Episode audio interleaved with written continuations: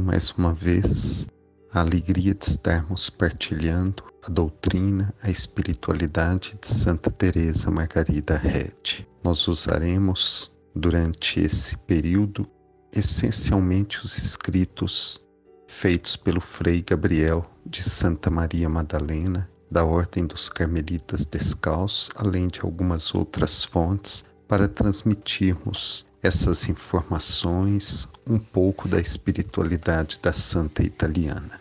Desde os primeiros e precoces momentos do uso da razão, Teresa Margarida Rett foi de tal forma dominada pelo amor divino que nunca soube querer, amar, fazer ou buscar coisa alguma fora de Deus, ou por outro motivo que não fosse o próprio Deus.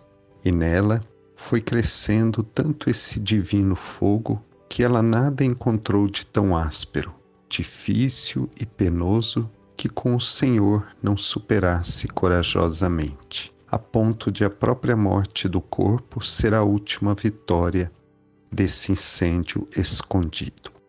Assim, a vida de Ana é uma vida de amor, de um amor ascético e místico, um amor que busca Deus e que se deixa tomada por Deus, um amor contemplativo e apostólico, de intensidade e plenitude que buscam a perfeição.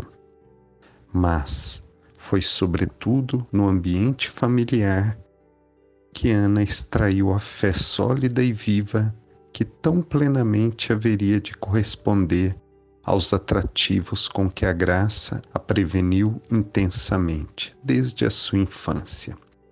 De fato, a família Red era uma daquelas famílias da antiga nobreza, para as quais era uma só coisa a fidalguia e a fé católica.